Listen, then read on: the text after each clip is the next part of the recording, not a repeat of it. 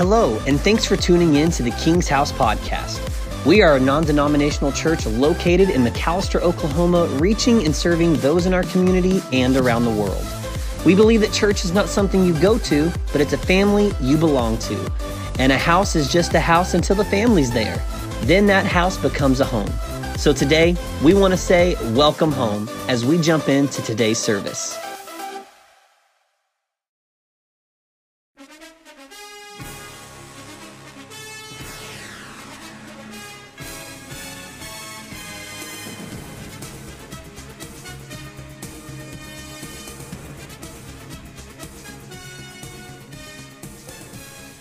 Good morning, King's House.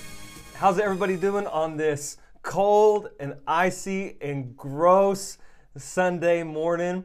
I am so sorry that we couldn't be together in person today. I don't know about anybody else, but this is giving me like bad flashbacks of being in quarantine. And I do not do well in quarantine. I was iced in for several days this week, couldn't get out of my house. And uh, so, anyways, you'll be happy to know that, that I've been passing the time. Uh, I bought Fast Snake a blow dart gun for Christmas. So we have set out bird seed right outside of one of our windows. Uh, we are shooting at birds with a blow dart gun.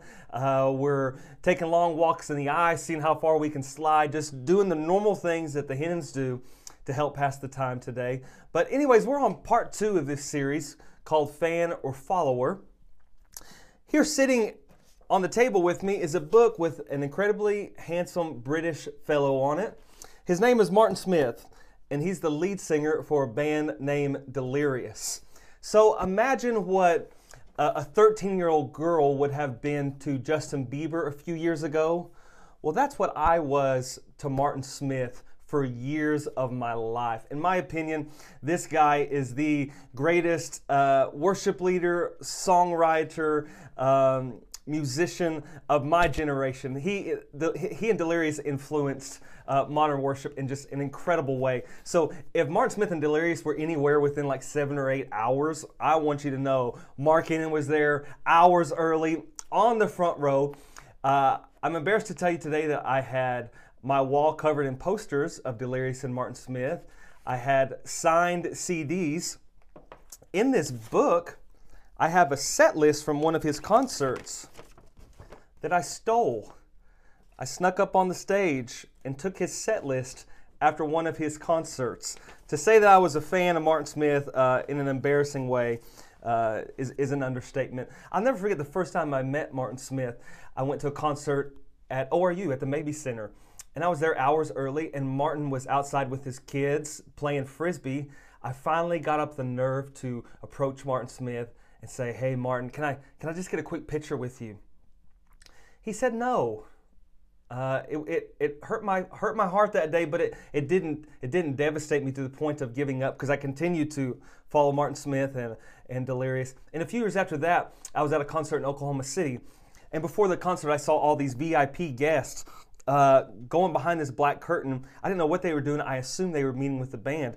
So even though I was definitely not a VIP guest, I thought the worst they could do is tell me no. So uh, I just strolled behind that black curtain like I like I own the place, like I belong there. And sure enough, they believed that I was a VIP guest. And and Martin Smith and the other four band members are going around from person to person, and they're just uh, spending a few minutes talking with people and shaking hands. And uh, I was beyond nervous as Martin Smith approached. My, my belly was just full of butterflies. My hands were dripping wet. My mind was racing with countless questions that I wanted to ask my hero about worship, about songwriting, about, I mean, just, I'm trying to come up with something so sophisticated and important sounding. And, and here comes Martin Smith, and he walks right in front of me, and I reach out my hand, and, and he shakes my hand, and I have all these questions I, I want to ask him, and absolutely nothing will come out. I mean, I just completely, totally, epically choked in that moment. I had dreamt of that moment for years. I'm in the moment and I just absolutely choke. Martin stands there, stares at me awkwardly for a few minutes. I finally mumble something about, I think you're great, glad to be here. I, I, it, long story short, I, I completely failed in that moment. I knew all about Martin Smith. Uh, it sounds super creepy, but I knew his kids' names. I knew his wife's name. I knew how they met. I knew where they lived. There was nothing about Martin Smith or Delirious that I didn't know. But I didn't know Martin Smith, obviously. And given the opportunity to get, to know him on some level, I just completely botched, which still hurts my heart today. But that's the question I want to ask you this morning, King's House, in regards to God. Do you know him? It's one thing to know about somebody, but do you actually know Jesus? In Genesis chapter 4, verse 1, we see this word know or we see this word knew. And, and listen to it in this context. It says, Now Adam knew his wife Eve, and she conceived and bore Cain. In the New Living Version, it says Adam lay with his wife Eve. So uh, there's there's other words in the Hebrew language in the Old Testament that refers to making babies. I mean, there is for, for reproduction and, and sexual relationship. There's other words. But this word know or knew is, is unique. It's the word yada. And this word know means to know personally, to know experientially, and to know intimately. You see this same word in Psalms 139 all through the chapter. I want to read through you uh, verse 1 through 4. You have searched me, Lord, and you know me. You know when I sit, when I rise. You perceive my thoughts from afar. You discern my going out and my lying down. You are familiar with all my ways. Before a word is on my tongue, Lord, you know it completely. God knows you today in a personal experiential, and wants to know you in an intimate kind of way. I, I, think it's so incredible that we are fully known by God. There is no secrets that you have from Him. You are fully known. All your mistakes, your failures, your sins, your thoughts, you're fully known. And yet you are fully loved by God. And in that same way, God wants us to know Him personally, experientially, intimately. That's the kind of way that God wants us to know Him today, King's House. Fast forward to the New Testament, John chapter 10, verse 4. You've all heard this, but I just want to point out this word to you again. Jesus is talking and he says, I am the good shepherd. I know my sheep, and my sheep know me. Now, the New Testament was written in Greek, it wasn't written in Hebrew like the Old Testament. So, this word know in the New Testament in Greek is called gnosko. Different word, but the definition of gnosko is to know personally, to know experientially, and to know intimately. Two different words, two different languages, exact same meaning. I'm the good shepherd. I know my sheep personally, experientially, intimately, and my sheep know me. The same way that God knows us, He desires for us to know Him that way personally, experientially, intimately. Here's the thoughts I want to point out to you this morning is that fans know about God, but followers, true followers, know Him personally, experientially, and they know God in an intimate kind of way. This is what separates fans from followers, the way that they know God. In Luke chapter 7, there's an incredible illustration that, that, that lays out uh, this concept in a very clear way. It's found in Luke chapter 7. Now, Jesus had been invited to a Pharisee's house. His name was Simon. Customary when you go to someone's house, especially when you're a rabbi, a teacher, an honored guest, when you go to someone's house, you're greeted with a kiss. Either a kiss on the cheek, which is just what you do to everybody, or if it's somebody that, that you hold in, in, in high esteem, then you're going to give them a kiss on the hand. Also, customary is that uh, you're going to provide water for that person to wash their feet. You're going to send a servant to wash that person's feet. Again, if it's an honored guest, then you are going to wash that person's feet. And another custom is that you're going to anoint their head with oil. It's just something that customary, especially somebody that you are trying to honor and hold in high esteem. Well, Simon didn't do any of those things when Jesus showed up at his house. Not, not one single one. He broke every custom. If you were to come to my house and I didn't answer the door for you, if I didn't say hi to you, if I didn't shake your hand, if I didn't say, hey, come on on, sit down, imagine how incredibly rude that would be if I invited you to my house and just completely ignored you. Well, that's exactly what Simon did to Jesus. I want you to see the irony in this moment because Simon was a Pharisee. He had studied the scripture his whole life. Think about this for a second. By the time Simon was 15 years old, he had memorized the Old Testament.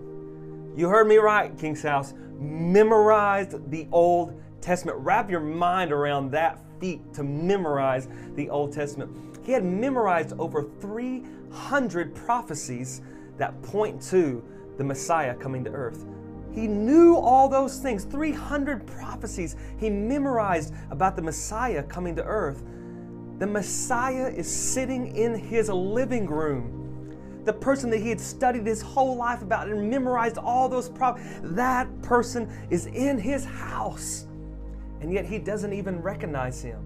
He knew all about the Messiah, but he didn't know him. Now, here comes this woman, and the, Luke 7 describes her as a sinful woman. This word translated probably means she's a prostitute. She sold her body for profit. Here comes this prostitute.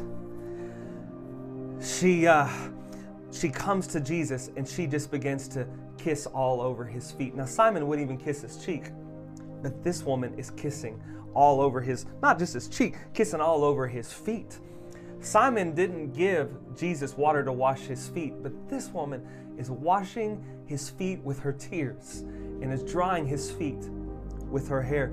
Simon didn't anoint Jesus' head with oil, didn't give him any type of perfume, but this woman came in with an alabaster jar worth over a year's wages. And the word says that she broke it and poured it all over the feet of Jesus. This is the sharp contrast we see between these two individuals. This woman was judged, this woman was criticized. Those Pharisees said, if Jesus knew who and what manner of woman this was, he wouldn't let her put those dirty, stinky hands all over him. What is Jesus doing? She was judged, she was criticized, but she didn't care. She had experienced Jesus. She had experienced him. She knew him on some type of personal level. She had been touched by him in an intimate way. She had experienced a love that maybe she had never experienced before. This woman was fully known. She knew that Jesus knew, like, I'm a prostitute, fully known. But yet she was fully and completely loved. She had never experienced anything like this before, I think it's safe to say. Hey, the difference between a fan and a follower, this woman is ready to follow Jesus. Jesus, I'm giving you everything I have. I'm pushing past every bit of criticism. I'm giving you a year's wages. Jesus, I am trusting you with my past. I am trusting you with my present. I am trusting you with my future. This is the difference between a fan and a follower. Simon knew Jesus with his head, but did not know Jesus with his heart. Knew all about him, but this woman, Jesus had her heart. She was a follower of Jesus. I wonder when the last time one of us, King's House, I wonder when the last time one of us, uh, when was it last that you were just completely undone by God? When was the last time that you were just so captivated, so mesmerized by His love, by His goodness? uh, by his beauty that you were just completely undone, that you, you didn't care who was around, you didn't care what people said, you didn't care who saw, you didn't care. When you, were, you were just broken and you just poured out your love and your worship and your praise. When was the last time that you had that type of experience with Jesus? Have you, have you ever had that type of experience with Jesus? There is a horrifying verse in Matthew chapter 7 to me, it's far and away the most terrifying verse in the entirety of Scripture. Matthew 7 21 through 23 says this Not everyone who says to me, Lord, Lord, will enter the kingdom of heaven, but only the one who does the will of my Father who is in heaven. Verse 22 Many will say to me on that day, Many, not one, not two, not a couple, not a few, many that word terrifies me. Many will say to me on that day, Lord, did we not prophesy in your name? Lord, did we not drive out demons in your name? Did we not perform miracles in your name? This concerns me because we're not talking about these people didn't say like god didn't we just god did we not show up to church once a week uh, once a month even god did we not pay our tithes did we not send our kids to christian schools like these are normal things but this is not normal stuff these people are talking about. God, did we not prophesy in your name? God, did we not cast out demons? God, did we not do miracles? I mean, to me, this is like these people are doing the stuff. If anybody was a Christian, if anybody was a follower, surely it would be one of these guys. Then Jesus goes on and says, Then I will explain to them plainly, I never knew you. Away from me, you evildoers. And that word knew you in this passage is the same word that's knew you in the, in, in the passage in John 10, gnosko. I never knew you personally, I never knew you experientially, and I never knew you intimately. Man, forget the prophecy. Forget the casting out the demons. Forget the miracles. There's power in the name of Jesus. I need you to ask yourself a question this morning, King's House. Do you know him? Personally, have you experienced him? Do you know him in an intimate way today? Friends, do you know him? Do you speak with him? The real question is, is does he speak back to you? Do you experience his presence? Do you experience his love in a life-changing way? Has have you been changed by those things? Are you being continually changed by those things? If you've experienced Jesus, then let me tell you, guarantee is you can't get enough of it. There, there's nothing like it. So, do you have this hunger? Do you have this desire on the inside of you? It's a, it's a, it's a massive concern for me today, King's House. And again, I, I, want to know I'm wearing my boots this morning and I'm trying to step on your toes a little bit. I'm trying to have you ask yourself some very real and some very hard questions. But the reality is, is that our churches are full of people every single Sunday who do not know God. And if you do not know God, it doesn't matter what you know about Him. It doesn't matter what you say about Him. It doesn't matter all the good deeds in the world that you can do for Him. If you don't know Him, you are not ready to stand before Him. You are not ready to spend eternity in heaven for Him. It terrifies me, King's House. It terrifies me. It really does. I want you to think this morning about the, the Apostle Paul. He knew the value of knowing Jesus. Keep in mind that, that, that, from the very beginning, he had had an experience with the glory of God. He was knocked off of a horse by the glory of God. The light of heaven had knocked him, off, knocked him on the ground, had blinded him. After he became a, a convert, uh, at some point in that, in that time span, he had such an incredible experience with God that he got taken up to the third heaven. Paul said, in the body, out of the body, I don't know, but what I do know is I saw and experienced things that I literally can't describe. I mean, this guy experienced God in incredible ways. He went all over the known world, probably the greatest evangelist of all time, wrote the majority of the New Testament. He was shipwrecked, he was snake bit, he was stoned, he was flogged. There's nothing this man didn't experience. It's safe to say, like, he knew God in an incredible, in a remarkable kind of way. But at the end of his life, this is what's still on the heart of Paul, and I just want to share it with you today. It's in Philippians 3, verses 7 through 10. Listen to these words. But whatever were gains to me, I now consider loss for the sake of Christ. What is more, I consider everything a loss because of the surpassing worth of knowing Christ Jesus, my Lord. Everything else in comparison to knowing Christ is a loss for whose sake I have lost all things, I consider them garbage, that I may gain Christ and be found in him, not having a righteousness of my own that comes from the law, but that which is through faith in Christ, the righteousness that comes from God on the basis of faith. This is his heart cry. At the end of his life, after all of those things, this is still what's burning on his heart. I want to know Christ. Yes, to know the power of his resurrection, in participation in his sufferings, becoming like him in his death, and so somehow attaining to the resurrection from the dead. He had the secret, King's House. Once you experience God, once you know Him personally, once you know Him intimately, that's all your heart desires. That's all your heart wants. Paul knew Christ, we can all agree on that. But the thing, the fire is still burning in his heart. God, I want to know you more. God, I want to, to know you even more closely, more intimately.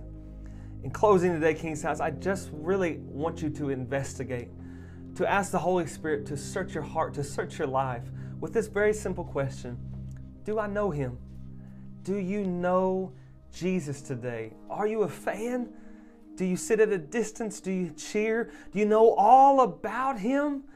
Or do you actually know Him? Do I know Jesus in a personal, in an experiential, and in an intimate kind of way? Friend, if you don't, please don't wait one more minute to, to, to pray, God, I want to know you. I need you to be my Savior. I want to experience you. I want to know you on a personal level, in an intimate kind of way. Listen, this relationship with Jesus is the most important, the most crucial, and the most rewarding relationship you will ever have in your life. Do you know Him this morning, King's House? Pray with me if you would. God, I love you so much. God, I thank you for everyone that's tuned in this morning, that's listening, that's watching. Holy Spirit, ask the hard questions to our heart today. Do we know Jesus? It's not enough to know about Him, it's not enough to do things for Him. It's not enough just to read the Word, it's not enough to prophesy, to cast out demons. None of those things are enough. The simple question do I know Jesus? Keep us awake at night. Wake us up early in the morning. Don't let that question get off of our heart and off of our mind until we're able to answer it honestly. Jesus, I love you today. Thank you for your sacrifice, for your blood, for everything you're doing and going to continue to do. We give you the praise in Jesus' name. Amen. King's House, I love you. I sure enough hope that we can have small groups Wednesday night if this weather cooperates. God bless you. Have a great rest of your week. Thank you so much for joining us today. If you are in need of prayer or wish to speak to one of our pastors, please email us at info at thekingshouse.church. And if you would like to give towards the ministry of the King's House, you can do so by visiting our website, thekingshouse.church forward slash giving, or by texting any dollar amount to the number 84321 and respond to the prompts sent back to you. If you're ever around the area and you want to visit us, we meet every week at 124B Hubert Smith Drive in McAlester, Oklahoma. You can even plan your visit with us ahead of time where you can reserve your seats, your parking spot, and even pre check in your kids before you arrive on the Sunday of your choosing. Just fill out the quick form at thekingshouse.church forward slash plan your visit. Hey, we know life is busy, so be sure to click that subscribe button so you can catch all of our latest messages. We look forward to seeing you real soon.